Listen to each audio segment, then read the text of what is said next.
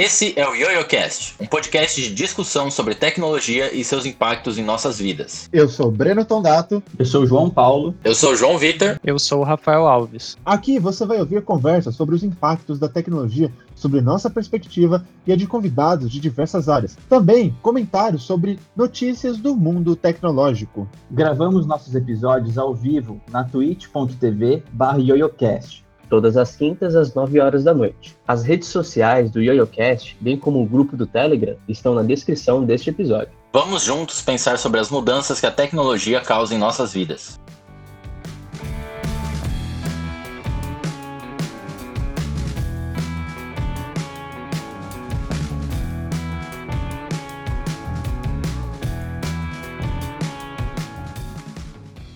Hoje, realmente vamos falar sobre marcianos e todas essas coisas que nos aventuram espaço afora, não é mesmo? Rafa, João, o que, que vocês acham de viagem espacial? Já vou, já vou começar logo com uma pergunta, entendeu? Porque eu tenho muito a sobre esse respeito. Queria que vocês levassem em consideração aí o que aconteceu com o Jeff Bezos essa semana, o que, que o, o, o cara da Virgin fez, que eu esqueci cara o nome dele. Quem? O cara da Virgin. Virgin, a companhia aérea americana de voo, sabe? Ah, o que voou lá por. voou, mas não voou, né? Conta as histórias aí, porque talvez o pessoal da audiência aí esteja que nem eu e não sabe o que, que tá acontecendo. Não, vamos lá. Deixa. Primeira coisa que eu vou fazer é pegar o nome dele pra, né, dar nome aos bois. Vamos contextualizar. Ai, é, o cara me segue no LinkedIn, então peraí. Em minha rede, aqui. Cadê? O Richard Branson. Isso. O Richard Branson, certo? O Richard Branson, para quem não sabe, é o CEO e fundador da Virgin Group or Virgin Airlines, certo? Alguém já deve ter visto alguma vez o logo da Virgin, né? Pelo amor de Deus, é uma coisa normal. E o que, que aconteceu? Esse cara, o Richard Branson, ele foi um dos primeiros a conseguir criar um módulo, né? Praticamente um planador que é levado até a órbita do espaço e lá ele é solto e aí ele tem um propulsor que vai dar um impulso para ele para ficar planando na órbita espacial para depois tu cair na Terra. O Jeff Bezos, acredito que o pessoal saiba quem é o Jeff Bezos, o cara mais rico do mundo, né? ACO da, da Amazon ele também está nessa de fazer viagem espacial e ele conseguiu essa semana criar um módulo a lá o que o Elon Musk faz, que vai até a órbita da Terra, né? Vai a navezinha, pum, decola, vai até a órbita da Terra, solta o módulo espacial. O módulo espacial é como se você jogasse uma bola de tênis para cima, sabe? Você joga a bola de tênis, sabe naquele momentinho que ela dá aquela paradinha no ar e depois ela começa a descer? Foi basicamente isso que a empresa dele conseguiu fazer. Só que o foguete volta. Por isso que eu falei que a lá, Elon Musk. O foguete que levou o módulo, ele volta para a base, o módulo vai, fica um tempinho lá no espaço e depois tu no espaço não, né? Ele nem chega a sair da órbita da Terra. Por isso que ele volta. Fica um tempinho na órbita da Terra e tu volta para a Terra em segurança. Então assim, são dois caras que eu vi pelo menos que conseguiram é, tiveram sucesso em fazer uma viagem pseudo-espacial, porque não chega a ser uma viagem espacial, mas a gente já consegue ter uma, uma visão diferente da Terra. E outra, certamente o Elon Musk com a SpaceX está pensando em viagem. Eu esqueci o nome técnico disso. Tipo, viagem turística para a órbita da Terra. Turismo espacial, não é isso? Turi isso, obrigado. Turismo espacial. A SpaceX também está pensando em turismo espacial, né? Não é à toa que ela está desenvolvendo todas as coisas que ela está desenvolvendo. Certamente a NASA, em algum ponto, vai começar a fazer turismo espacial. Então, assim, nesse contexto, o que, que vocês acham? Vocês têm vontade? Eu não estou nem falando de preço. Deixa a gente falar de preço depois. Só quero saber se vocês têm vontade de fazer um negócio desse e se vocês teriam coragem de fazer um negócio desse. Mano, mas quanto ia custar? Ah, é. Ô, velho. Eu, eu piro demais nisso, velho. Caralho, finalmente vou ver a Terra plana. Tô, tô tirando de novo. Calma. Quase voou água no MacBook. Não, cara, mas porra, deve ser muito foda o, o a paz, tá ligado? Lá de fora e sei lá, você percebeu quão insignificante que a gente é e, e tem coisa que a gente nunca vai conseguir ver fora daqui, sei lá. Eu, eu piro demais em ver essas coisas no canal do Kurtz Gesagt lá. Imagina meio que pessoalmente presenciar a parada, saca? Deve ser muito louco. Eu não tenho vontade nenhuma. Menos Zero que zero, na verdade. Nenhuma de Que- ir pra fora. Nem daqui uns anos que a parada tiver mó tranquilaça, assim, e seguro. Não, eu, assim, de segurança, pra mim é suave, tá ligado? Você voa de avião, não, não, não vejo lá muita diferença em você ir pro espaço, sabe? Quilômetros de diferença. Tipo, não sei se vocês repararam, a gente basicamente não teve nenhum foguete explodindo nos últimos anos. E a gente manda milhares de foguetes pro espaço. Milhares não, né? Algumas centenas. Então eu acho que seguro já deve ser relativamente bem seguro, sabe? Tem foguete que pousa. Então, tem foguete que É. pousa agora, tá ligado? Então, assim, tá num nível bem maluco. Acho que segurança não é um problema. Mas, assim, vou fazer o que no espaço? Passar Ah, um, um dia, dois dias. Eu acho que ia ser muito legal se eu pudesse, sei lá, e visitar o espaço, visitar um planeta, descer no planeta, tiver alguma comunidade, alguma coisa assim. Agora, ir pro espaço, ficar lá, lá, três dias, dois dias, quatro dias, depois voltar, sem vontade nenhuma, tá ligado? Me bota uma semana no Caribe que eu acho que eu fico mais feliz. eu omiti esse detalhe propositalmente, mas não ficou claro exatamente quantos minutos são que você vai conseguir ficar no espaço. Minutos. Minutos é sacanagem. O do Jeff Bezos, se eu me lembro bem do, do, do, do tempo que ele conseguiu, a viagem de ida, ficar um pouquinho no espaço e voltar, durou aproximadamente uns 30 minutos, 40 minutos. O do Richard Benson foi tipo meia hora também, que ele conseguiu, né, de tempo no- na órbita espacial e para depois começar o processo de volta. Então, assim, a gente ainda não tá na escala diária, a gente ainda tá na escala de minutos, né? A gente ainda tem uma jornada para passar na, pra escala horária, né? Mas, mas por enquanto a gente tá na, na escala de minutos. Agora, o que é, assim, que me deixa um pouco o pé atrás é o preço que tá pagando, mas aí eu entendo por causa do pioneirismo tal, isso tá começando agora, né? É, as agências de viagem ainda nem tem planos pra gente ir pra órbita espacial. Então você acaba pagando muito caro por esse luxo que tá tendo agora, que normalmente é de uma, é assim, de alguns milhares, por 50 mil, 100 mil em viagem espacial para você passar alguns minutos lá na órbita da Terra. Aí você me pergunta, Bran, se você fosse magnata multimilionário hoje, você faria? Eu certamente não iria. Por quê? Porque tá muito caro por muito pouco tempo. E eu gostaria de, sei lá, de admirar a Terra. Esse é o único motivo de eu ir para o espaço. Um, mas o, o que eu tava falando depois foi do preço, né? O preço tá cerca de, de alguns milhares de dólares, tipo 100 mil, 50 mil, é um Nossa negócio que- senhora. é um negócio absurdo.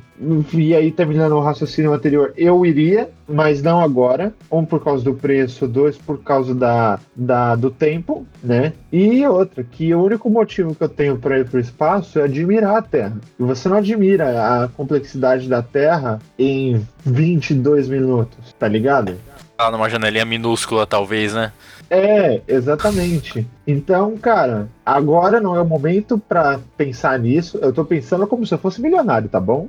Se eu tivesse dinheiro, porque se eu não tivesse, esquece. Eu não vou por causa da grana, que é a minha situação agora. Agora, se eu tivesse dinheiro, hoje eu ainda não iria por causa do tempo de. de que, cara, imagina você, aqueles astronautas que ficam na ISS, tá ligado? Como deve ser bacana você ficar sentado assim, olhando a Terra, a complexidade. Já no tá- caso não, né? Porque não tem gravidade, daí você fica meio que flutuando, né? É, é, é. é. Amarrado na cadeira, no máximo. É que, não, você sabe, não, você sabe o que pensou na minha, passou na minha cabeça? O cara com velcro, sentado com velcro, tá ligado? A calça tem velcro e ele fica sentadinho. E a gente viu os vídeos, eles ficam em gravidade zero. Então imagina você suspenso em gravidade zero, olhando a janelinha minúscula da ISS, admirando a Terra, a complexidade dela, todo, sabe, tipo arte. Vocês já foram pra algum lugar que, que tem uma paisagem assim deslumbrante e que vocês não conseguem parar de olhar a paisagem? E ela é complexa e você passa horas e horas e horas e horas olhando aquilo e você não cansa. Vocês, vocês já passaram por uma experiência dessa?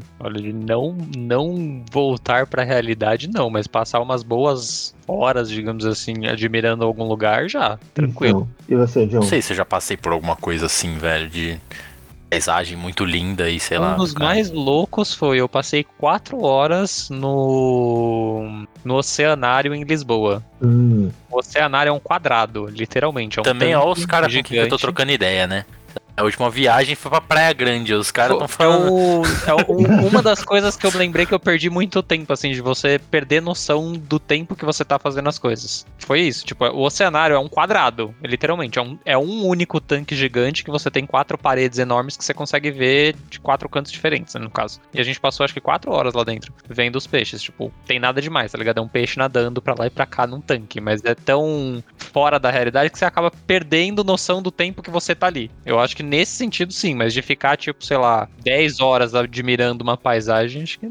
Se, se tiver alguém ouvindo a gente aí na Twitch, e se tiver alguém ouvindo aí a gente no podcast, pensa uma experiência que você teve olhando uma paisagem, ou algo, por exemplo, o Rafa teve a experiência dele com aquário. Essa experiência de que você ficou concentrado nisso, e você ficou um tempão, e você não sentia quase nada a não ser a conexão com aquilo que você estava olhando. E imagina que essa coisa é a Terra, e que você está vendo isso do espaço. Imagina quão a experiência que deve ser isso, cara. E ainda adiciona um nível de complexidade ao você observar a Terra, que é você, é você pensar em você, em você que nasceu na Terra, você que cresceu na Terra, que esse é o seu planeta, e de repente você tá fora dele, tendo essa perspectiva diferente e vendo ele praticamente como um todo. Cara, isso, olha, me dá flores no estômago. Puta que pariu, isso deve ser sensacional, de verdade. Quando eles mostram aquela foto da Lua, do- dos astronautas na Lua, observando aquela bolinha azul da Terra, eu imagino quão mágico deve ser isso, cara. Tipo, sabe? E a experiência deve ser forte isso, deve ser, sabe, pesado. Um negócio assim de. Meu Deus. Você vê a, empolga- a empolgação do Breno em ver o planeta Terra. Cara, não tenho vontade nenhuma. Você tá me Porra, falando aqui, eu tô imaginando você, tipo, o seu estômago revirando, seu- arrepiando, tá ligado? Eu tô tipo, legal. Deve ser, deve ser sensacional. bacana. Deve ser sensacional. Cara. Puta que pariu. Tô na vibe do Breno também, velho. Eu piraria Hum. demais de, de ver assim de fora e, tipo, sei lá, caralho, olha como eu sou insignificante, tá ligado? É, Como a gente Sabe tem uns problemas ridículos. É, é você ter uma visão holística da coisa e é justamente isso. Você, não sei se você já passou por uma experiência tão, tão marcante assim de, de contemplar alguma coisa com tanta força que você percebe o quão nós somos pequenos diante do todo, sabe? Que e isso é uma experiência muito interessante de você perceber. E a- eu concordo com o João. Você ir fazer uma viagem espacial e você ter essa perspectiva do, do nosso planeta, com certeza vai trazer isso à tona, porque é muito forte. Eu acho que essa é a palavra. É uma experiência muito forte. Mas infelizmente apenas milionários conseguem fazer isso hoje e os milionários que se foram, não é mesmo? Porque eu não sou um. Então, se tiver algum milionário aí, desculpa, nada contra você, eu tenho conta do seu dinheiro, porque eu não tenho. É. Mas. Nada eu contra você, contra o seu dinheiro. Exatamente.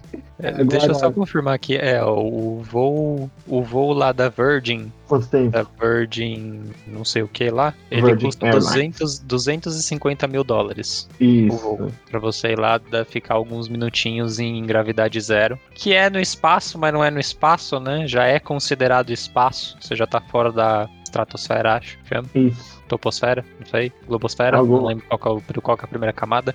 Você já tá no que, no que a NASA considera, no que as agências espaciais consideram como espaço, mas você não vai ficar lá fora do espaço que nem o pessoal fica na, na ISS, né? Na, você fica alguns minutinhos e volta pra órbita. É isso, 250 mil dólares. Que eu acho muito grande. Muito, muito dinheiro. Uma coisa que eu achei é, engraçada, digamos assim, é, eu até comentei com o pessoal durante o- a, a decisão da pauta, que é uma coisa muito louca, que o, a- o meu Twitter ficou ensandecido com essa viagem do, Be- do Bezos, assim, mas num nível que eu, sinceramente, não estava esperando. A galera estava louca porque ele foi pra lá, porque, tipo, pra quê, sabe? Não de, tipo, nessa empolgação que o Breno tava, do tipo, que desperdício de dinheiro, recurso, tempo e um monte de coisa de voar pra 10 minutos, 11 minutos, 12 minutos. Assim, mas tava num nível de, de de ódio com o Jeff Bezos. E aí depois ainda que ele foi dar entrevista e que ele agradeceu os funcionários e os clientes da Amazon, o pessoal então, meu, revoltou assim num nível que eu falei, gente, calma, o cara só foi pro espaço, gente, relaxa. Tudo bem que é um bilionário, eu até, até entendo, mas assim, eu não, eu não, não estava esperando esse, esse tipo de reação e eu fiquei surpreso com esse tipo Oh. de reação, assim. Eu não fico. Assim, eu não li o conteúdo, né? Porque o meu Twitter foi totalmente diferente. Na verdade, faz muito tempo que eu não vejo Twitter, então nem sei o que tá acontecendo lá. Mas eu entendo, vendo pela perspectiva de algumas coisas que eu já vi a respeito de exploração espacial, que é questionar o quanto que a gente precisa disso enquanto humanidade. Né? O quanto que a gente precisa de exploração espacial perto de todos os outros problemas que nós temos aqui no planeta Terra. A pergunta que eu já vi ser feita várias vezes é, cara, tá, é muito legal você né, ir para o espaço, tal, pesquisar, saber física e saber da onde a gente veio, os materiais, as estrelas, como o nosso universo é criado, né, como, quer dizer, como o nosso universo funciona. A gente não entende tudo, mas a gente entende algumas coisas, a gente entende de galáxia, por exemplo, buraco negro e etc. Mas a pergunta é: tendo em vista que são gastos trilhões de dólares em tudo isso, por que, que esses mesmos trilhões de dólares, em vez de a gente estar pesquisando uma coisa que é tão surreal, entre aspas, a gente não investe aqui no planeta Terra? Imagina se a gente pegasse todos os trilhões de dólares que já foram gastos em exploração espacial desde a década de 60, se não me engano, foi aí que começou, né, com a Guerra Fria, e que, quer dizer, que começou a ficar acirrada, porque já devia existir antes. Mas vamos colocar assim: vamos pegar todos os trilhões de dólares que são gastos desde a década de 50 e aplicar eles aqui. Imagine todas as possibilidades que poderiam ser trazidas se nós aplicássemos esse dinheiro para a humanidade aqui.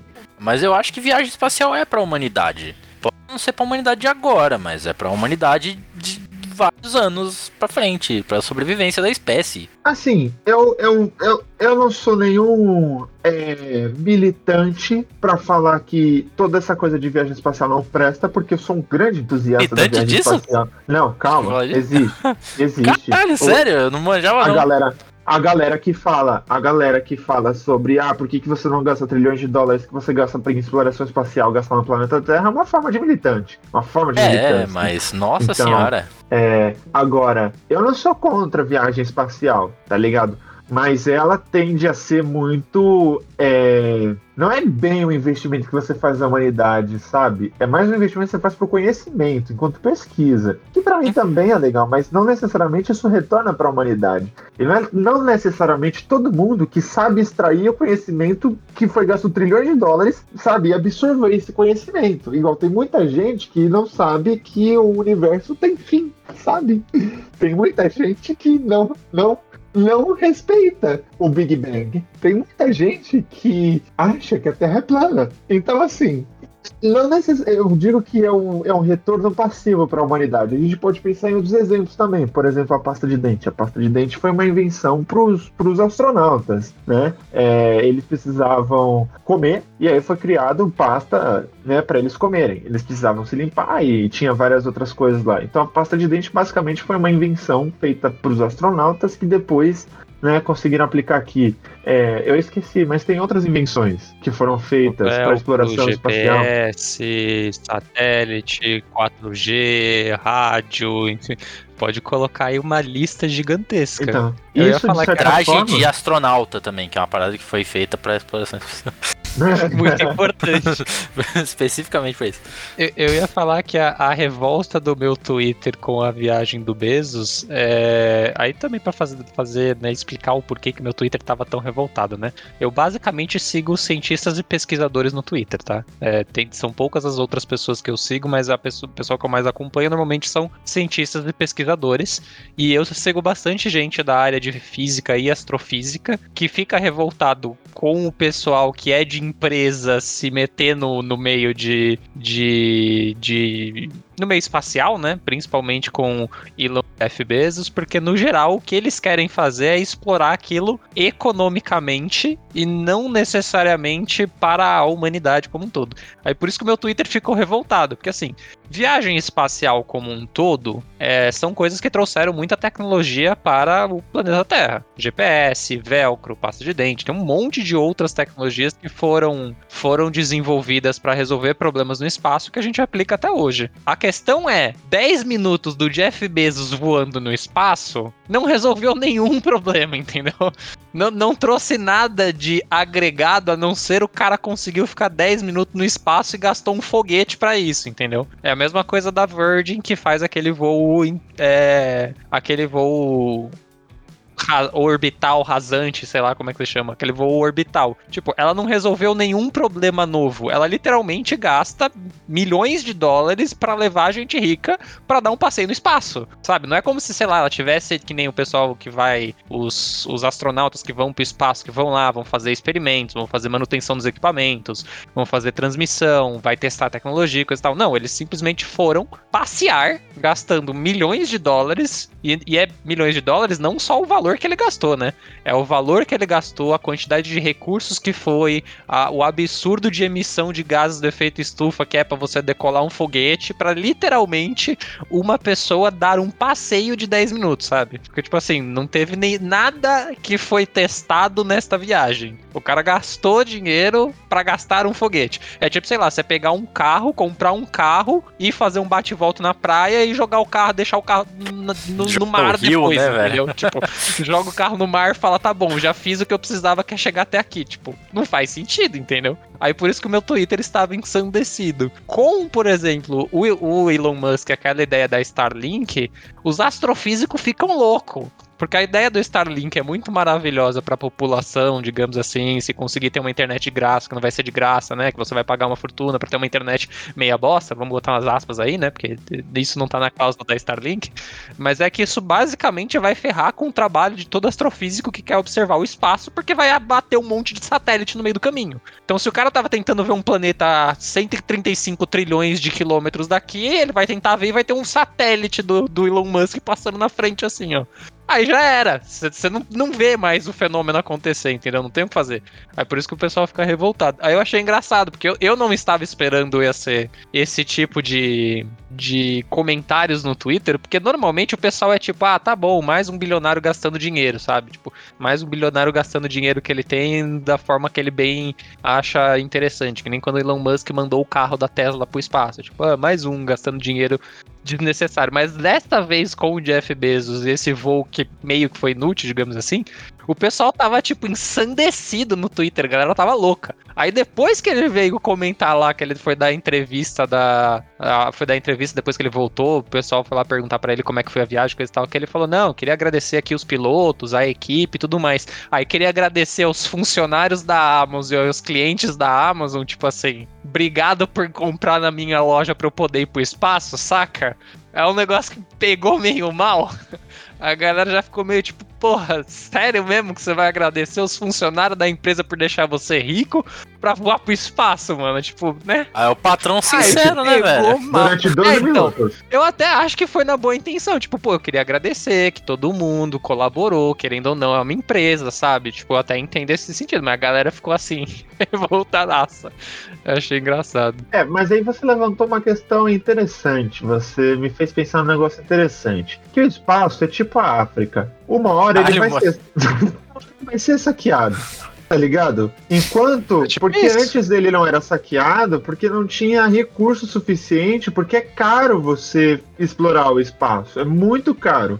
Quem fazia isso? A NASA, ou agências governamentais de outros países, tipo da Rússia, tipo da China, e a do Brasil, a gente é meio mequetrefe nisso. Não, tô brincando. A gente tem um.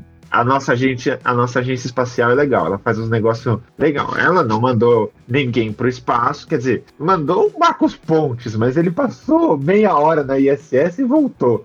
Mas É. não, e não foi a nossa agência espacial, no caso, que fez isso. É, né? foi a NASA. Então a gente não tem nenhum foguete, né, para levar pesquisadores brasileiros para o espaço, mas a nossa agência, nossa agência espacial faz uns negócios legais, tem uns satélites, principalmente para monitoramento da Amazônia. A gente tem uns satélites bem interessantes, meus caros, bem A gente interessantes. tem o. Como é, é o DETER, não? É o. Como é que é o nome dos satélites? Hum, DETER cara, é o americano, né? Se eu não É. me engano. DETER é lembro. os americanos. DETER 1 até o 11 eu acho que é o americano. Mas o Brasil tem acho que 4 ou 5 satélites de mon- monitoramento climático. Brasileiros mesmo, satélites que o Brasil construiu, botou num foguete da NASA e mandou pro espaço. isso. Literalmente. Nossos engenheiros espaciais fazem um bom trabalho. Nossa agência espacial funciona bem, principalmente para monitoramento, né? A, a- na verdade, as nossas agências de monitoramento são muito boas. Infelizmente, são mal financiadas e o pessoal não gosta dos relatórios que eles produzem, né? Ah, será que é porque fala a verdade? Nossa, ah meu Deus.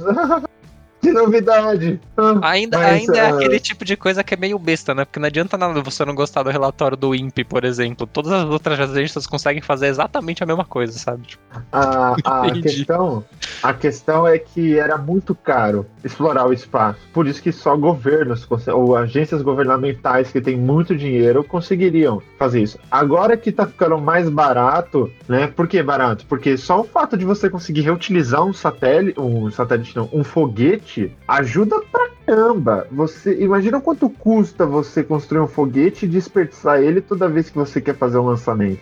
Então você reutilizar ele várias vezes ajuda. O Rafa quer fazer um comentário, Rafa? eu quero fazer uma pergunta, na verdade. Ah, faz. Não sei se você vai responder. Não, então, porque toda vez eu vejo esse- o, o pessoal comentar exatamente esse argumento, sabe? Antigamente era muito caro e agora é mais barato porque você consegue reutilizar foguete, coisa e tal. A minha pergunta é: é mais barato mesmo? Ah, ué, Quanto- Rafa. Custa um foguete da NASA pra ser enviado? Quanto custa um foguete da, da Starlink? Ou quanto custou o foguete do Jeff Bezos pra ser enviado Eu pro não espaço? tenho, eu não tenho questão, assim, eu não consigo fazer uma conta de padaria pra você, porque eu não sei valores, não sei quanto custa o foguete da NASA, não sei quanto custa. Mas usando lógica, certamente, o fato de você conseguir reutilizar uma coisa várias vezes, ao invés de ter que construir essa coisa várias vezes, por lógica, eu acredito que seja mais barato. Por isso que eu falei, usei o argumento do, do, do, do foguete. Mas você tem que considerar outro ponto, que era o que eu ia falar em seguida, que não só fica mais em conta, vamos usar a palavra mais em conta vez de mais barato, uma vez que a gente não sabe os valores. Fica mais em conta uma vez que você utiliza os satélites, mas tem gente ficando mais rica, igual, igual por exemplo o Jeff Bezos, que a gente sabe, quer dizer, a gente não sabe o tamanho da fortuna dele porque ninguém conseguiu terminar aquele website que você fica dando scroll, scroll, scroll infinito e você não consegue ver o valor no final. E o Elon Musk também. Então, assim, a gente tem é, meio que um equilíbrio. Abaixa o custo para você conseguir fazer exploração espacial, ainda é alto, mas abaixa o custo enriquece empresas privadas. Quando você chega nesse equilíbrio, você consegue fazer essa exploração, entendeu? Então, eu, eu tinha essa dúvida, porque eu entendo que os preços de enviar coisas para o espaço caíram constantemente, sabe? Como qualquer tecnologia. Você desenvolve alguma coisa, ou no começo ela é absurdamente cara e depois ela vai barateando. A minha pergunta é: hoje ainda é muito mais caro enviar alguma coisa por um foguete da NASA do que enviar alguma coisa por um foguete, sei lá, da Starlink ou do Jeff Bezos ou qualquer coisa assim? Porque eu vejo mais o, o segundo argumento que você falou, que pra mim é o que me toca mais. É, existem mais pessoas bilionárias, existem mais pessoas bilionárias, não, existem maior concentração de renda em meia dúzia de pessoas que conseguem fazer esse tipo de viagem do que efetivamente é mais caro para um governo gastar com isso, entendeu? É, eu, eu sempre fico nessa dúvida porque não- até hoje eu não vi nenhum lugar que faz essa comparação, entendeu? Porque Ah, eu, eu vi- entendo, não, não é tão caro hoje mandar alguma coisa para o espaço como foi antigamente, porque você já tem toda a infraestrutura, você já tem comunicação, você já tem o pessoal treinado, você já tem um monte de coisa estabelecida. Além do fato de que, por exemplo, o Elon Musk desenvolveu grande parte da tecnologia de fazer o foguete voltar é, voltar para para base que, né, abrindo umas aspas aqui, não foi só ele que fez isso, tá? É, ele fez em parceria com a NASA e ele fez bem pouca coisa desse tipo de tecnologia também, tá? É, dá crédito para as pessoas que precisam receber o crédito sobre isso, tá? Mas eu, eu sempre fico nessa dúvida, porque até hoje eu não vi nenhum comparativo desse tipo de situação, sabe? Tipo, é- é- aquela viagem que o, que o Musk fez lá, o Musk fez não, né? Que os, os pilotos É da seu NASA parceiro. fizeram no É o seu voo. parceiro Musk, né? Isso, Aquela é. que meu parceiro Musk fez lá. aham. Aquela viagem que os, que os, os dois. é, os dois pilotos da NASA lá, eram dois pilotos da NASA, né? Os dois pilotos da NASA fizeram no, no, no foguete da Tesla, SpaceX. digamos assim, da SpaceX. Era, Isso. foi muito mais caro ou muito mais barato do que seria um voo pela NASA. Saca? Eu não vi ninguém fazendo esse tipo de comparação, porque eu entendo Não. que deve ser, entre aspas, lucrativo o negócio dele pra ele fazer esse tipo de coisa. Mas é lucrativo, tá bom. Quem paga? O Justin Bieber, a Beyoncé, a. sei lá, sabe? Sabe? Tipo, porra, não quer dizer que é lucrativo, é que tem gente pra pagar isso, entendeu? Eu não sei se essa é a pergunta certa, porque, por exemplo, o preço de você enviar o- os astronautas pela SpaceX, o preço de você enviar os astronautas pela NASA, o preço de você enviar os astronautas pela China, vamos supor, é, eu não, não sei se essa é uma comparação certa, porque eu não sei, é, não sei, eu realmente não sei se o valor pode ser o mesmo, se o valor pode ser diferente. Se você considerar que eles usaram a base da NASA para fazer o lançamento, tá ligado? E eu, sei que o custo do foguete para a SpaceX deve ter sido mais barato, uma vez que ele consegue ser reutilizado, entendeu? Então, por esse ponto de vista, eu acho que o da SpaceX deve ser mais, mais em Mas, conta. mas eu não sei se você entendeu o meu argumento. Agora, peraí, deixa eu só concluir para ver se eu chego num ponto final em que eu entendi. Senão aí você fala de novo. É, agora, a pergunta que deveria ser, ser feita é por que, que essas empresas estão dispostas a gastar esse dinheiro e fazer essa pesquisa de foguete voltar, fazer essas parcerias? Porque foi como você falou, porque elas vão explorar isso economicamente. Faria sentido para a NASA gastar aquela, as fortunas que ela gastou para enviar a gente para o espaço, para construir a ESS, as fortunas que a China gastou, as fortunas que a Rússia gastou com todos os satélites que estão orbitando a Terra, com tudo, porque é dinheiro de fundo perdido, é dinheiro de pesquisa, é dinheiro de arrecadação de imposto. A gente vai lá, colabora com o nosso imposto, o governo faz as maracutaia dele, aloca dinheiro aqui, aloca dinheiro ali e manda uma grande porcentagem do dinheiro para as agências espaciais. Para elas faz sentido gastar esse dinheiro, então ficar, né? Vai, vamos pro espaço e ficar jogando lata para tudo quanto é lado. Lógico, da maneira mais eficiente, porque se tem uma coisa que as agências sabe- espaciais sabem fazer, acho que é ser eficiente, né? Porque as coisas lá são bem. No Tentar, espaço são bem. verdade, de- né? é, são bem complicadas. Mas é, é isso. O que motiva essas empresas é que elas conseguem gerar lucro em cima disso. Coisa que as agências governamentais não podem, é que elas não conseguem. É que tecnicamente elas não podem, né? Uma vez que elas não são uma empresa privada. Se a NASA fosse uma empresa privada, acredito que ela já teria explorado. Se bem que tem o Smithsonian, né? Em Washington. Que praticamente é mais o Smithsonian, um museu. Ah, não, Que tem. é uma exploração comercial. Tem várias explorações comerciais do, do logo NASA, digamos assim, da marca NASA, digamos assim. Mas a, a, dúvida, a dúvida que eu tenho, e de certa forma também é uma preocupação para o futuro de explorações espaciais é, nesse sentido, é: eu vejo o pessoal falando, não, porque é muito bom ter as empresas privadas participando desse setor para gerar mais eficiência e para mostrar que é lucrativo fazer esse tipo de exploração. Mas só é lucrativo se tiver gente para pagar, saca? O que só vai ter gente para pagar se tiver muita concentração de renda. Esse é o meu argumento, tá? Não, não tô falando que isso vai é uma realidade.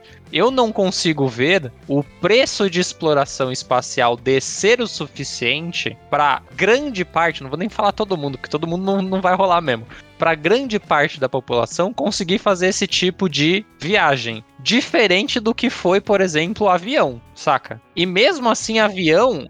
Então, e mesmo assim, avião, a gente já vê, por exemplo, que no Brasil já não é mais todo mundo que consegue viajar de avião.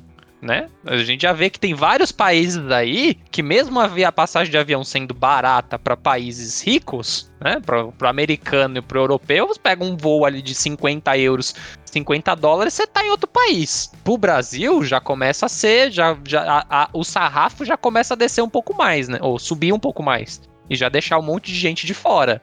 O meu argumento é esse. Então, não é que é mais rentável, vai trazer mais competitividade, os preços vão baixar, vai todo mundo viajar ao espaço. Entendeu? É que vai ter muito mais gente com concentração de renda podendo pagar por esses, entre aspas, absurdos, saca? E eu traço esse paralelo, por exemplo, com os carros da Tesla. Os carros da Tesla são bons? São bons. É carro elétrico? É carro elétrico. É inovação? É inovação. Só que um carro básico lá deles custa 26 mil dólares. Custa um carro top a combustão. Top assim, top mesmo. Um carro super melhor do que um Tesla. A nível de mecânica, de qualidade, de acabamento, de tudo mais, entendeu? Só que você tem muita gente nos Estados Unidos, entre aspas, né? Que consegue comprar um Tesla. Você tem muita gente rica, entendeu?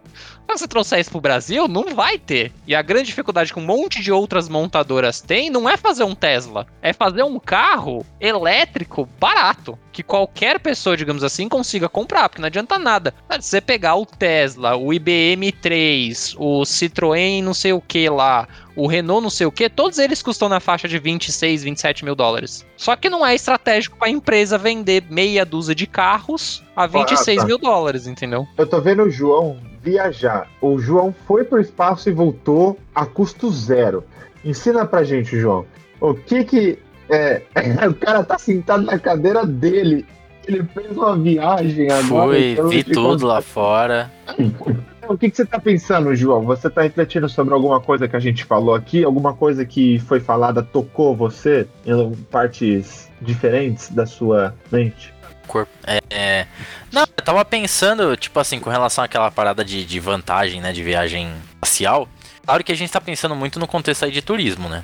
Estamos falando, trocando bastante essa ideia de, tipo, disso ficar democrático, da galera conseguir ter acesso e tal. Eu acredito que, sei lá, vantagem. É óbvio, né, que quem abrir uma empresa de viagem espacial vai querer fazer serviço com isso, né? Pra poder ganhar dinheiro mais da forma mais tranquila, vamos dizer assim. Tipo, não necessariamente o Elon Musk ele tá interessado em visitar um planeta aí, uma lua de algum planeta pra coletar recurso. Eu pago pau pra esse tipo de ideia, saca? Pra utilizar os conhecimentos, os investimentos de viagem espacial, a gente explorar uma lua de Vênus, sei lá, que tem recurso. Trazer pra cá. Essa é uma das fabricar. propostas mais loucas que eu já vi. O pessoal quer caçar cometa, já viu isso? Acho que eu vi alguma coisa assim O já. pessoal quer caçar cometa, pegar a cometa, trazer o cometa pra Terra, porque cometa normalmente tem grande concentração de metais raros. reais, né? Essas paradas. Então, é legal. Isso eu acho muito foda. Agora, com relação a turismo, eu acho que é parada exclusiva, mano. E, e- e realmente eu não sei o custo dessa coisa, de, de viagem assim. A gente tava falando aí de 200 mil e tal. Será que se essa parada não cair pra uns 50 mil dólares, se for uma parada que, sei lá, dê em algum momento pra fazer por 100 mil reais, será que a galera não vai aceitar o momento fazer? Eu mesmo tava falando de querer fazer meu casamento por 100 mil reais. Eu Antes acho da que gente começar o vai. podcast. Eu acho que vai, sim. Eu acho que vai ter mais gente. A questão é, são poucas pessoas mesmo assim. Sim, é. É, é isso tipo que assim, não fazer, vai sabe? ser Tipo, alguém de comunidade, talvez tenha muito. Nunca vá. Tá? Não, Um é, é o que eu falei, não, acho que não vai ser nem 3% da população que vai conseguir fazer um treco desse. Da população, tipo, mundial, tá ligado? Não tô nem falando população do Brasil. Acho ainda que pode ser Brasil- rentável, mesmo que você comercialize Sim. como produto exclusivo. Sim, sim, sim, sim. É, é, esse, esse é o meu ponto. Eu acho que rentável é porque tem muita gente bilionária, entendeu? Tem, não, tem. não É, eu porque... achei engraçado o seu comentário de tipo, vai aumentar a quantidade de gente com muito dinheiro e concentração de renda. Meio que distribuição de muita renda. É uma ideia meio. Só que, É que, né? não é, é que não é distribuição. O Breno comentou daquele site do onde você vai passando a, a fortuna do Jeff Bezos, que ele falou que você não acaba. Na verdade, corrigindo o Breno, não é a fortuna do Jeff Be- de Bezos que não acaba. É a fortuna das 400 pessoas mais ricas dos Estados Unidos. A do Jeff Bezos acaba ali no meio do caminho. Só que eles pegam as 400 pessoas mais ricas do Jeff, do, dos Estados Unidos e aí eles vão vai passando pro lado e vai um monte de informação diferença. O que foi? Achei que fosse do, do Jeff Bezos. Não, não, a do, a do Jeff Bezos é a primeira que acaba. Mesmo assim já é um absurdo, tá ligado? Mesmo assim já é um negócio fora de realidade. Mas a do Uhum. Jeff Bezos acaba. Depois eles pegam as 400 pessoas mais ricas e aí eles vão passando pro lado eles vão, e ele vai falando o que que daria pra fazer com partes dessa fortuna. Tipo, 3% dá pra acabar com a malária no planeta inteiro. 2% dá pra dar 5 mil dólares pra todos os americanos. É, 4% dá pra acabar com a fome no planeta inteiro, sabe? Eles vão dando, tipo, vários exemplos do que fazendo. Você vai, e você vai passando, assim, o dedo pro lado. Porque é, é uma régua, digamos assim, meio que, infi- meio que infinita, né? Você vai passando pro lado e o Não, negócio não acaba. acaba. eu, mano. nunca, eu nunca consegui acabar. É, a régua, é assustador. Mas é Nunca. literalmente, é como se fosse uma régua, assim, cada vez que. Sabe quando, quando você vai no feed do Instagram, você vai passando pra baixo, não acaba? É tipo isso, só que na horizontal. É uma régua mesmo. Aí cada pixel da régua, se eu não me engano, são 100 mil dólares. Acho que é isso. Cada pixel da régua são 100 mil dólares. E aí ele vai passando, tipo, cada quadradinho da roda, cada tique, né? Cada, cada duas divisõezinhas da régua é meio milhão de dólares, um treco assim. E aí ele vai passando, tipo. E aí ele pega essa- esse valor das 400 pessoas mais ricas dos Estados Unidos e eles vai explicando o que, que daria pra fazer com o dinheiro disso. E assim, são coisas, mano, fora da realidade. Tipo, dá para pagar o tratamento de câncer de todas as pessoas que têm câncer no planeta inteiro durante 30 anos, sabe? Tipo, uns trecas com 3% do valor, sabe? Não é o valor inteiro, é um negócio assim que você fica meio assustado. E é isso, tipo, vai ter muita gente, ao meu ver, tá? Posso estar falando besteira, não sou economista, não sou sociólogo, não sou filósofo, não sou historiador, não sou nada, só tô como jovem gafanhoto neste planeta Terra analisando o capitalismo. O que normalmente acontece é você tem cada vez mais riqueza concentrada na mão de poucas pessoas. E aí você consegue fazer qualquer coisa ser rentável desde que você atrai essas pessoas para pagar, sabe? Qualquer negócio, qualquer, qualquer ideia que você tiver no planeta que você consiga o financiamento do Jeff Bezos, ela vai ser rentável. Saca? Qualquer uma. Você pode falar, mano, eu quero fazer, sei lá, eu quero explorar o núcleo do Sol, e você conseguir que o Jeff Bezos fale, da hora, eu vou, vou dar dinheiro para você fazer isso, isso vai ser rentável, porque o cara tem 300 bilhões de dólares, mano, ele consegue gastar 400 milhões de dólares e ser, tipo, meio por cento do patrimônio do cara, saca? Tipo, é, é nesse nível, entendeu? E é o nível, tipo, Tesla, nível Amazon, nível lá, Microsoft, Apple, qualquer empresa grande. Se você conseguir que o cara dessa empresa grande financie tua ideia, você vai ter uma empresa rentável, porque é, cara, é dinheiro que você pode contratar, tipo, 6 milhões de pessoas para trabalhar para você. E mesmo assim ainda vai dar dinheiro para você, saca? Tipo, seu negócio mesmo assim vai ser rentável. Que é um problema, digamos assim, que a gente tem com financiamento de startup. O pessoal fala, ah, sua startup tem que ser rentável. Sua startup não tem que ser rentável, sua startup tem que ser escalonável. Esse é o principal argumento Escalável. de qualquer investidor. Tem que ser escalável. Rentável, ela vai ser porque o cara que vai investir no negócio, se ele achar que sua empresa é escalável, ele vai te dar uma grana tão violenta que você não vai nem saber o que fazer com a grana. Uhum. Entendeu? Você vai, você vai ficar totalmente perdido. Desde que você mostre que o negócio é escalável. Uhum. E eu uhum. acho que vai acontecer isso. Não é que o preço da passagem vai chegar a 50 mil dólares, vai estar tá todo mundo comprando passagem de 50 mil dólares para passar 10 minutos no voo. É que vai ter. É foda. vai ter poucas pessoas fazendo isso. Só que essas poucas pessoas vão poder pagar não 50, vão poder pagar 100 mil, saca? É, tipo, uh... deixa eu só finalizar. Tem um movimento que eu acho muito louco, muito louco, que é o seguinte: você tem as empresas de voos nos Estados Unidos que estão focadas em voos de baixo custo, em voos para a população geral, para, sei lá, você pagar 100 dólares, 50 dólares para fazer um voo nacional ou internacional dos Estados Unidos. Só que a maioria das empresas hoje em dia estão focando em voos de classe A, porque o voo de classe A o cara paga mais quanto for que seja. Ele vai pagar 3 mil, 4 mil, 5 mil, 10 mil dólares num voo se ele for confortável. E vai ter gente para pagar voo de 10 mil dólares. Tanto é que existe um argumento hoje falando que se a Concorde, que faliu lá atrás, se a Concorde voltasse hoje, ela seria rentável. Porque tem uhum. público suficiente para conseguir. Saca? Muito louco isso. Enfim, era isso. Só, só pra falar que. Só um PS. E que o Rafa comentou da. O cara vai pagar se for confortável. Acho que não é nem a ideia de ser confortável, é do cara sentir que ele é especial por fazer aquilo, tá ligado? Tem uhum. desse gatilho da, da, da, escassez, né? Não sei qual que é o nome de todos os gatilhos mentais ali para isso, mas tipo, se você fizer a pessoa muito rica sentir que tá fazendo uma coisa que mais ninguém pode, quase ninguém pode, que o cara gaste essa grana só para é. se sentir diferente. Tá ah, eu acho que uma pessoa, acho que uma pessoa rica, rica mesmo, ela, ela tem essa experiência no começo, quando ela, no começo da riqueza dela, mas depois ela gasta simplesmente porque ela pode. Porque pode, tá não, Mano, não é, imagina ah, você super milionário. Quero... Então, eu tô tentando pensar com a cabeça de um magnata multimilionário durante Sim. muito tempo multimilionário. Entendeu? Se eu aqui, amanhã, virasse multimilionário. Não vai ter mais sentido. Pensa nisso. Pensa eu nisso. com certeza ia gastar dinheiro a rodo só pra ter experiência de ter dinheiro. Então eu ia comprar com uma certeza. Ferrari, eu ia comprar uma mansão. Eu, eu ia, ia, comprar, comprar uma Ferrari um e eu ia mandar alguém bater ela sei lá. Não, não, calma. Foda-se. Não, não, não. Assim, eu posso comprar outra amanhã, pensa assim. Ferrari e fazer o Elon Musk e mandar ela pro espaço. Eu ia comprar é, uma Ferrari. Não, eu, eu gosto de barcos. Eu ia comprar uma Ferrari e mandar construir um iate onde eu posso entrar com a minha Ferrari. Por exemplo. Entendeu? Mas você pensa, por que, que você tá fazendo isso? A minha lancha e porque eu sou milionário. porque você pode, tá ligado? É uma parada que mais ninguém pode. Eu sou o Breno, foda rico pra caralho, e eu posso. E aí vou estacionar minha Ferrari dentro do meu iate.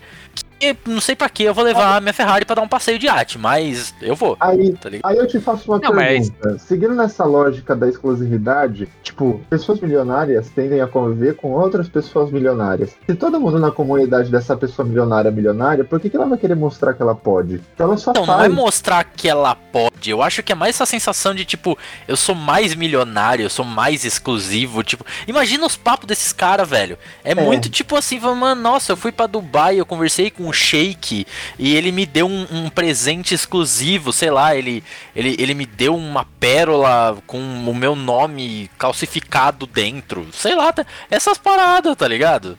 É, eu, O cara eu contei só- pra vocês já, né? Eu contei pra vocês a história quando eu conheci um casal de milionários. Não, Não, De acho que você comentou uma vez no lab. falar como é que é? Conversou com o Sheik. Como é que. Quem era?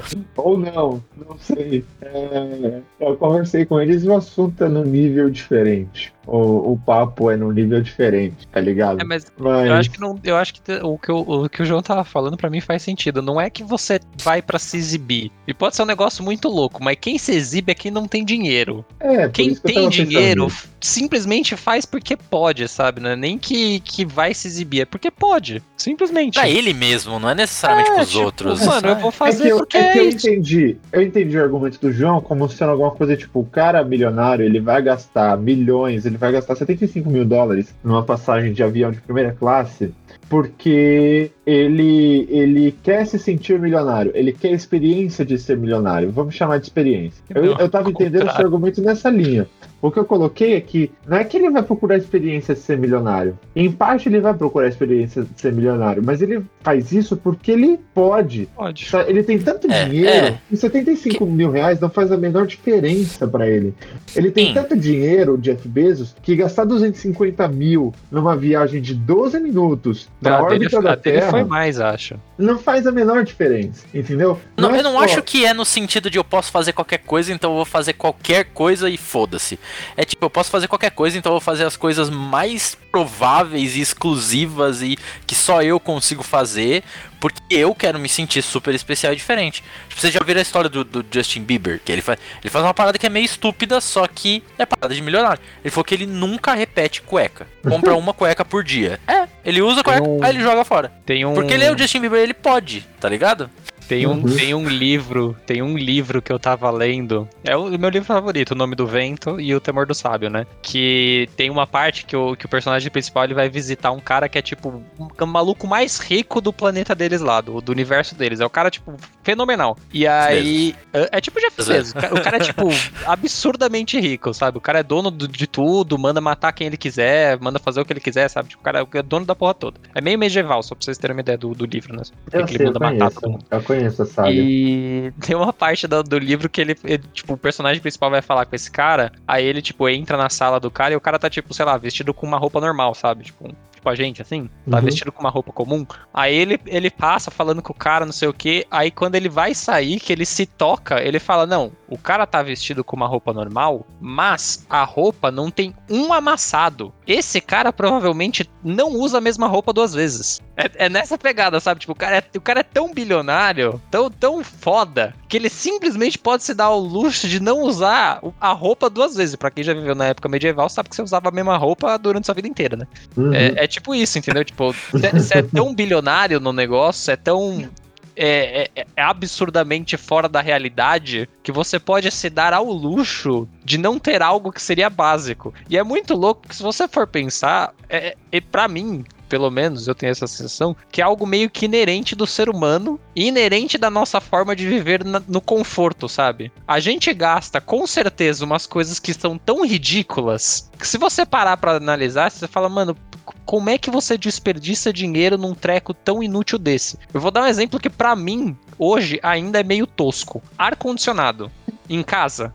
É um negócio que gasta uma puta de uma energia, um baita de um recurso, custa bastante. Só que tem gente que pode literalmente viver o dia inteiro com o ar-condicionado 24 horas por dia ligado, que não vai fazer diferença nenhuma. E aí a pessoa, tipo, ah, tá bom, vai com ar-condicionado. E aí quando você bota no mesmo, na mesma escala de conformidade o Jeff Bezos, é tipo, tá bom, vou viajar num avião, num, num foguete pra ir pra órbita ficar 5 minutos. Tipo, por que não, entendeu? que são dois, dois é, é, tipo, tá no mesmo espectro, as coisas andam em paralelo.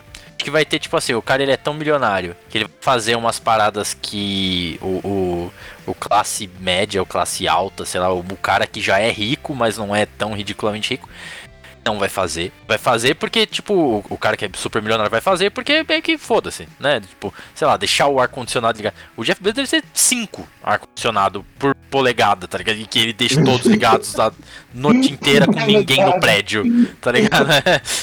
e foda-se. Com certeza. Aí eu acho que tem essa parte e tem a outra parte que é mais do que a gente tava trocando ideia de tipo. Eu, imaginando no lugar dele, eu, eu acho que eu não falaria, tipo. Ah, sei lá, vou fazer a viagem espacial porque. porque vai ser barato. Que deve ser uma parada, tipo assim. Mó saco hoje. Um, sei lá, eu já, já andei em todos os carros super, sei lá, caros que existem pra Dubai. Foda-se. É, é, e visitei os monumentos do, do, do planeta inteiro hoje. O que, que eu posso fazer de mais legal pra dar um sentido pra minha vida e, e me sentir diferente? Ah, vou pro espaço, tá ligado? Acho que deve ser alguma coisa nesse sentido.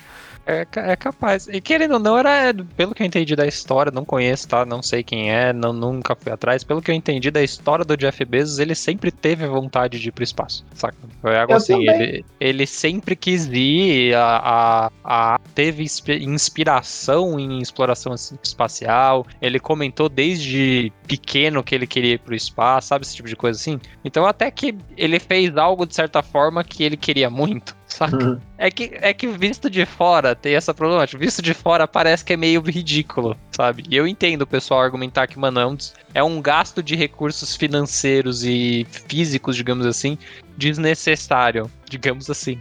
Só que o cara é tão absurdamente bilionário que por que não, né? Eu acho, Não. eu acho que não é ridículo, tá? Eu acho que é estupidez, mas tem tanta coisa hoje que é experiência para bilionário, que é estúpida e mesmo assim existe, Ah, velho, tem- o primeiro cara que deu um rolê de carro devem ter falado a mesma coisa pra ele. tá que, ligado? que não tem. Puta gasto estúpido, tem. olha o cavalo ali. É, tá vendo? E, e, assim, me deixa chateado que talvez eu nunca consiga ter essa experiência. Não sei se um dia eu vou ficar Não, isso milionário. Eu não sei. É, e pode ser que eu Fico nunca também. consiga. Entende? E vai ter vários outros milionários que vão conseguir. Poxa, eu sou um jovem que eu gostaria muito de ver o planeta Terra, pelo menos algumas horinhas assim. A Amazon patrocina nós. É, a gente tá na Twitch, a Amazon patrocina nós. A Amazon E- patrocina nós. Mas assim, o que me deixa chateado é o ponto de vista de que, cara, o, a Terra vai tender a virar uma propriedade, tá ligado? A Terra, que é esse lar maravilhoso de todos nós vivemos e nem sempre damos valor, vai tender a virar um produto, sabe? Será que, eu- o- o- objetivamente, o que me deixa chateado é a produtificação de todas as coisas, tá ligado? Eu não sei se todas as coisas deveriam ser produtifi- produtificáveis. Eu não sei se essa é uma palavra essa certa. palavra. É, eu não acho que não, mas se não existiu, eu acabei de inventar. Então, É, Nem tudo deveria ser uma relação comercial, é isso que você tá querendo dizer. produtificável significa exatamente isso que o Rafael Isso. falou. Definição, Então, inclusive, você pesquisar no Google, É, desce lá. uma palavra e um significado perfeito, é igual cadeira. Então surgiu a palavra cadeira. É, então, eu não sei se tudo Olha o que, deveria... eu vou brisar nisso agora. Não sei de onde que veio a palavra cadeira. sei se tudo deveria ser produtificável, entendeu? Qual o limite pra isso? Daqui a pouco vocês já viram que tem uns caras que compram um pedaço da lua. O próprio, como é que é o nome dele? O cara que o diretor do Star Wars dos primeiros filmes, o George Lucas. O George Lucas tem um pedaço da Terra. O Steven Spielberg tem um pedaço da Terra. Eu me pergunto, quem vendeu um pedaço da Terra? Quem é dono? Eu, da Terra não, A desculpa, terra da da lua. lua, né? Da um pedaço lua, da da terra lua. muita gente É. tem. Pra, É, pra vender, é. alguém tinha que ser dono da lua, né? Pra É, meio que vender é um tipo- pedaço. Quem, quem, quem, ah, ah, Você já viu essas pessoas que compram estrela? Estrela, é, é. compra o título da estrela, tipo, dá de A estrela só viajando no espaço lá, assim, tipo, caralho, cuzão. Me deixa. Como isso ninguém- A estrela, no caso, que já nem existe mais, né? Que já É, foi é, milhões né, anos explodida. tá o brilho dela viajando no espaço, mas sua propriedade já foi, cara. É, é, quem pegou minha estrela? É, mas enfim, não sei. Enquanto, tipo, piada, sabe? O cara, pra mim, é uma piada alguém comprar uma estrela. Não tem como você possuir uma estrela, tá ligado? Você não tem controle do que tá fora do planeta Terra milhões de anos luz.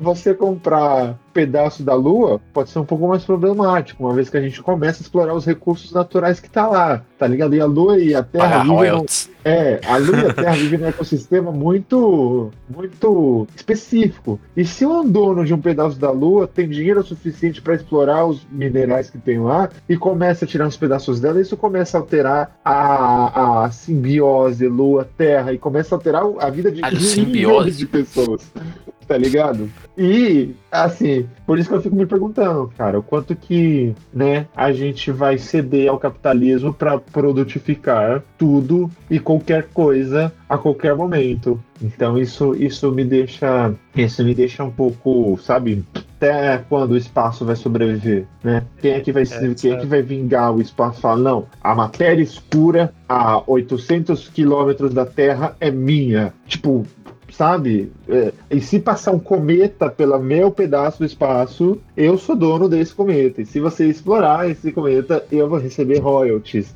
Tipo, você começa a levantar uns negócios muito, sabe, pra lá da cabeça. E tudo começa como? Começa com pequenos passos que nós estamos dando. Começa com uma viagem espacial de 250 mil dólares. Começa com a gente indo para Marte. Uma vez que a gente vai vencer nessas barreiras, a gente acaba descobrindo que, opa, peraí, tem um negócio aqui. Dá para explorar aquilo lá. E aí a gente começa a voltar para esse jogo nocivo que é o capitalismo em que nós vivemos. Essa, essa na verdade, é a minha maior tristeza com o capitalismo, que é a única coisa que funcionou direito até hoje e tem consequências gravíssimas, infelizmente. Você botar tudo como relação de mercado acaba tendo consequências não muito agradáveis. Eu tava escutando uhum. um podcast que o pessoal tava argumentando sobre essa relação de mercado que existe, por exemplo, com a educação, com a ciência, por exemplo. A ciência se lasca hoje em dia porque ela é, não é, entre aspas, comercializável, digamos assim. Não é o propósito da ciência ser comer comercializável e botar preço nas coisas, entendeu?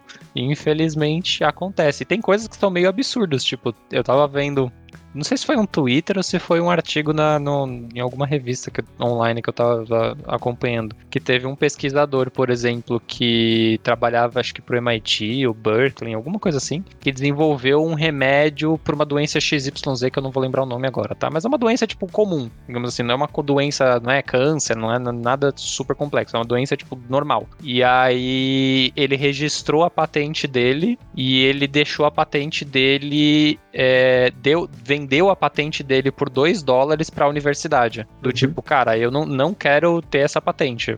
Fica livre aí para vocês, eu vou vender para a universidade 2 dólares. E a universidade pegou e falou: não, não, não, a gente vai cobrar.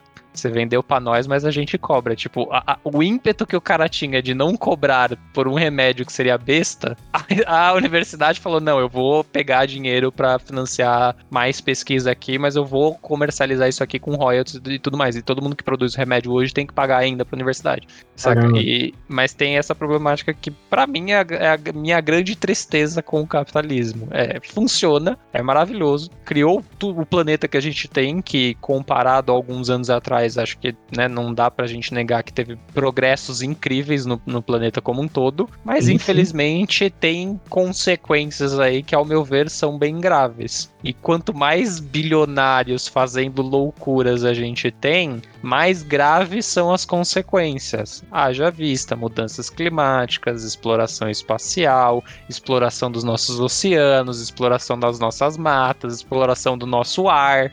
Então, assim, já tá vendo que vai dar, vai ter algumas complicações aí que talvez sejam difíceis de se evitar com o capitalismo da forma que ele é hoje, sabe? Da forma com que grande parte das pessoas ainda o exercem, digamos assim. Tem o que fazer, funciona, né? Vai fazer o quê? É, meus queridos. Bene, ragazzi. É, começamos com exploração espacial, terminamos com críticas ao capitalismo. Esse é o YoYoCast da melhor maneira que ele poderia ser. Não sei se vocês querem comentar mais alguma coisa, mas eu acho que a gente já conversou bastante, a gente trocou umas ideias interessantes, fomos algumas ideias legais. Fala aí, ouvinte, você é a favor ou contra a viagem espacial? Você apoia a mercantilização de tudo, qualquer coisa, qualquer momento, ou não? Você acha que deveria ter princípios éticos frente ao capitalismo? Afinal de contas, a única coisa que pode parar o capitalismo é a ética. Se você não tem ética, você pode vender até sua mãe, se você quiser. Eu já pensei nisso. Te amo, mamãe. É, mas a gente né, pensa que um dia a humanidade pode ser tão ética quanto egoísta. Por isso, encerramos aqui.